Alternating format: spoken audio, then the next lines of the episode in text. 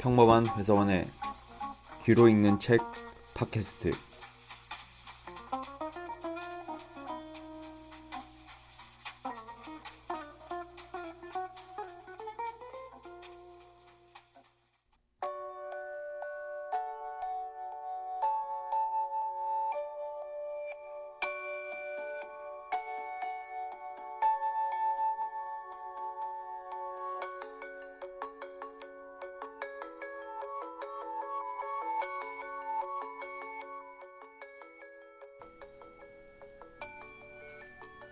이야기 여섯 시간을 달라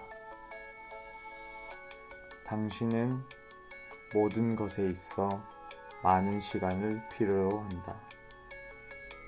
아침 침대에서 일어나 욕실로 향하는 시간. 약속 장소에 나가는 시간. 비디오로 본 영화가 끝나고 end credit가 다 올라가고 나서도 시간이 한참 지난 후에야 당신은 스톱 버튼을 누르며 심지어 전화 받을 때도 벨이 다섯 번 이상 울린 후에야 겨우 받기 위해 몸을 움직인다. 그러니 당신에겐 시간이 많이 필요하다. 어쩌면 사랑하는 일에도 당신은 똑같은 속도를 고집할지도 모른다.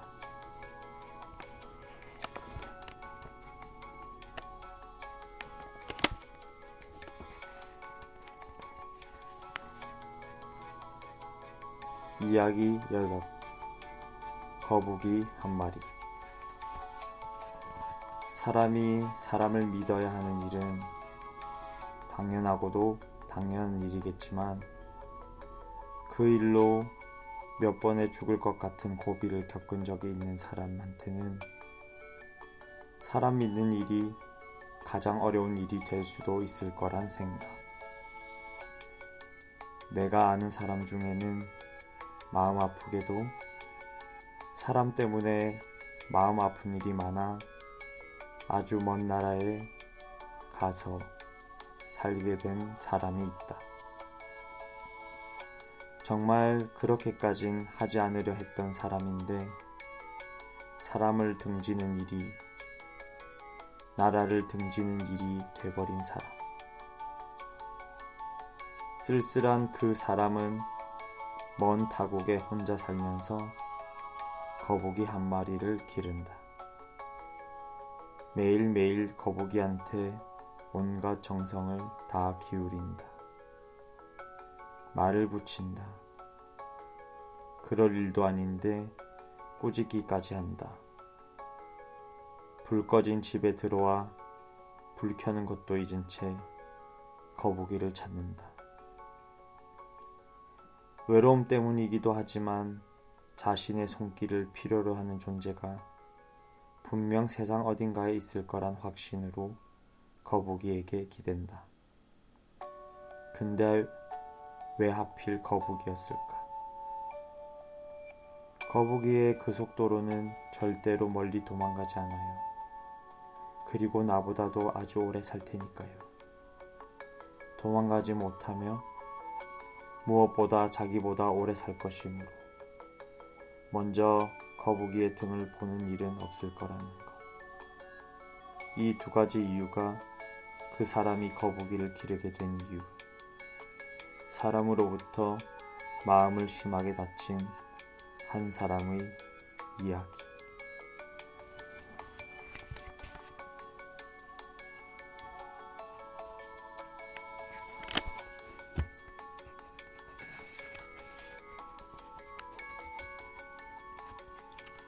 이야기 아홉 캄보디아 던 캄보디아 앙코르와트에 다녀와 잔뜩 밀린 일을 하고 있었다.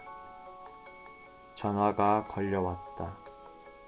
모르는 번호가 찍혔다. 던이란다. 던은 내가 두 번째 앙코르와트에 갔을 때 사흘 동안 사원을 안내했던 친구. 스물한 살이었고 얼굴이 까맸고 축구를 좋아했고 사원에서 나를 기다린다 해놓고 잠이 들어 나를 잃어버렸던 친구. 내가 앙코르와트가 좋아 그곳에 한 달 정도 살고 싶다고 했을 때 다시 돌아오면 알려지지 않은 작은 사원에도 데려다 준다고 했다. 다시 오게 되면 농담처럼 그땐 일반 숙소가 아니라 너희 집에 머물겠다고 했을 때 좋아. 근데 다 좋은데 우리 집은 전기가 안 들어와서 어두워. 라고 말했다. 국제 전화를 걸어온 네가 던이라는 사실을 아는 순간 아무 말도 못하고 멍해져 있는 그 몇 초 동안 나는 내가 돌아온 날짜를 헤아렸고 내가 두고 온 것이 있는지를 되돌아봤고 사원의 조각과 나무와 바람들을 떠올리느라 대꾸가 늦었다. 나는 웃을 수도 없었고 왜 전화했어? 라고 물을 수도 없었고 잘 지냈니? 라고 물을 수도 없어 싱겁게 말했다. 한국에 온 거야? 아니라고. 캄보디아라고. 그러더니 그가 대뜸 나에게 언제 올 거냐고 묻는다. 더는 내가 다시 오게 되면 이라는 가정으로 그에게 수도 없이 물었던 질문들을 기억하고 내가 곧 올 줄 알았나 보다. 아무리 그래도 그렇지. 내가 그렇게 금방 돌아갈 거라고 그는 믿었단 말인가. 나는 말을 잊지 못한다. 내가 오면 공항에 나와 주겠다고 한다. 내가 오면 호수에 가서 수영하자고 한다. 나 오면 예쁜 여자친구들도 많이 소개시켜 줄 것이고, 내가 제일 좋아하는 타프롬 사원에도 다시 꼭 가보자고 한다. 그렇게 쓸쓸히 전화를 끊고 세수를 하겠단 마음이 들어 욕실에 들어가 거울을 보는데 내 얼굴은 무엇으로 붉어져 있다.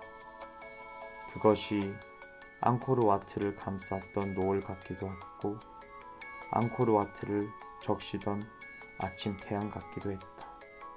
어쨌든 그것은 세수를 하고 나서도 한참 동안을 붉었다.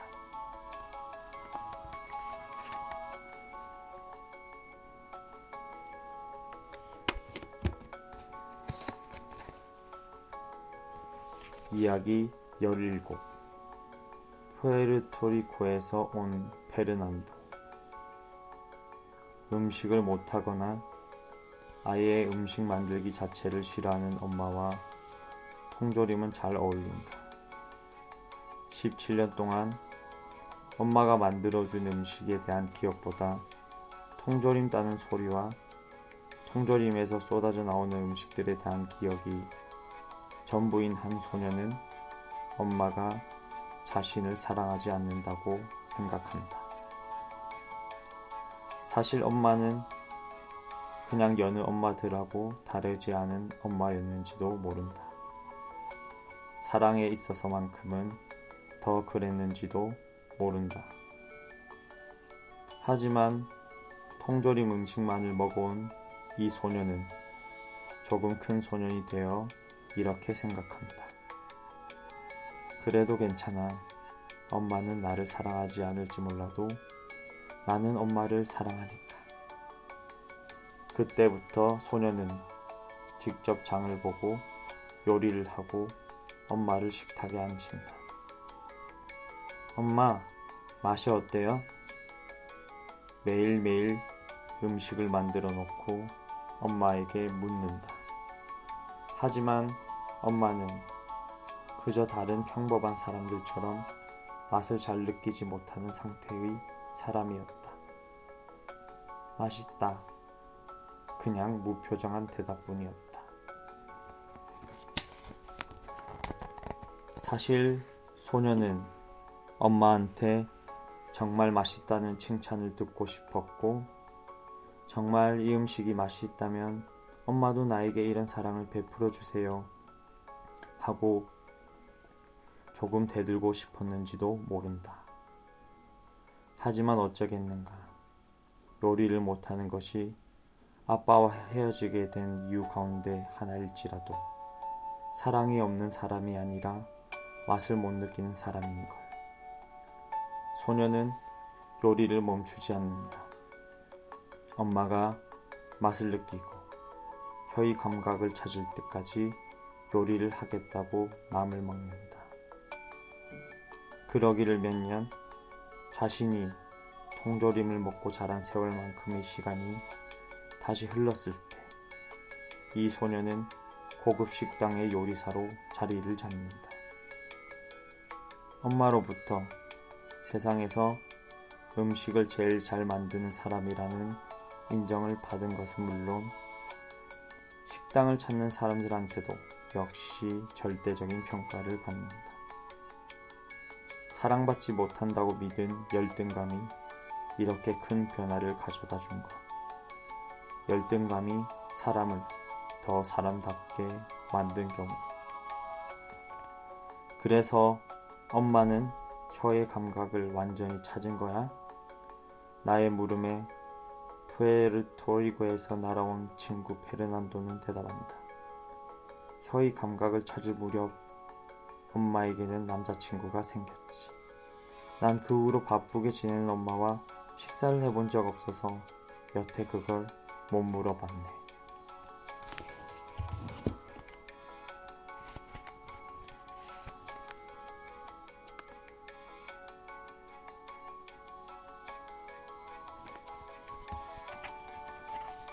이야기 서른다섯 뭔가를 그곳에 두고 왔다. 언젠가 이런 생각을 한 적이 있다. 어딘가 먼 곳으로 여행을 갔다가 너무나도 소중하게 생각한 걸 그만 두고 온 거다. 도저히 포기할 수 없는 건데, 과연 나는 찾으러 갈 성격인가? 아닌가 하는 생각.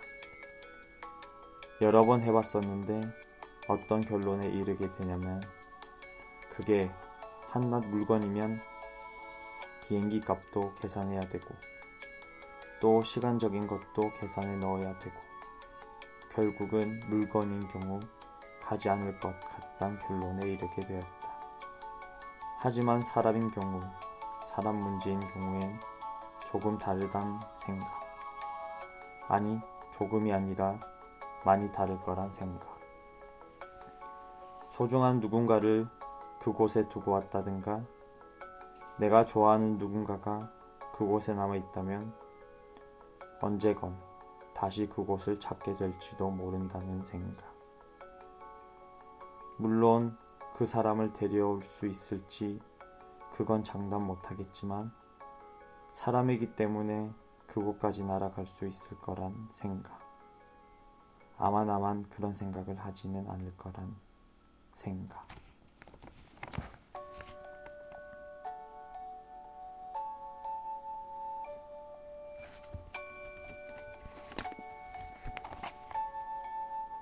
이야기 46 시시한 조금만 좋아하지 그랬어요. 너무 열심히 그 시간을 살지 말지 그랬어요. 조금뿐이었다면 안 헤어질 수 있는데 뭔가를 너무 많이 올려놓으니까 헤어지게 되잖아요. 그래서 이번에 바꾸기로 한 건가요?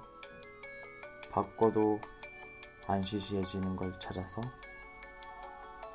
신발이 낡았다고 생각하는 순간 언젠가 신발을 사야겠다는 생각을 하죠. 하지만 당장은 사지 않아도 될 거라는 생각을 얼마나 자주 하게 해요. 오래 신고 있던 신발은 몇 달쯤 적어도 한 달은 이 신발로 너끈히 버틸 수 있다고도 생각하잖아요. 근데 어느 날 신발을 사요. 단순히 기분 때문에, 날씨 때문에, 혹은 시간이 남아서일 수도 있겠죠. 새 신발을 사고 쇼핑백에 담겨 한쪽 손에 들린 신고 있던 신발은 얼마나 시시해요? 죽을 것처럼 시시하죠. 시시하고 도무지 시시한 거예요. 그러니 누군가는 돌리는 내 등짝을 바라보면서 얼마나 시시했겠어요. 시시한 게 싫다고 시시하지 않은 걸 찾아 떠나는 사람. 뒷모습은 상상만으로도 얼마나 시시해요. 처음에 시시하지 않을 것 같아 시작했는데 시작하고 보면 시시해요. 사랑은 너무 많은 불안을 주고받았고 너무 많이 충분하려 했고 너무 많은 보상을 요구했고 그래서 하중을 견디지 못해요. 그래서 시시해요 사랑은. 그러니 어쩌죠? 신발을 사지 말까요? 옆에 아무도 못 오게 할까요? 하지만 그럴 순 없을 거예요. 그러니까 이런 건 어때요? 시시하지 않을 거라 생각하고 확신한 그 지점, 그 처음으로 달려가세요. 그리고 당분간도 영원히도 사랑은 사랑이기 때문에 별거 아닌 채로 계속 자나 깨나 시시할 거라고. 또박또박 말한 다음 처음부터 다시 지구 반대편에 가 있다 생각하고 세상 모든 시계를 거꾸로 돌려놓고 처음부터 다시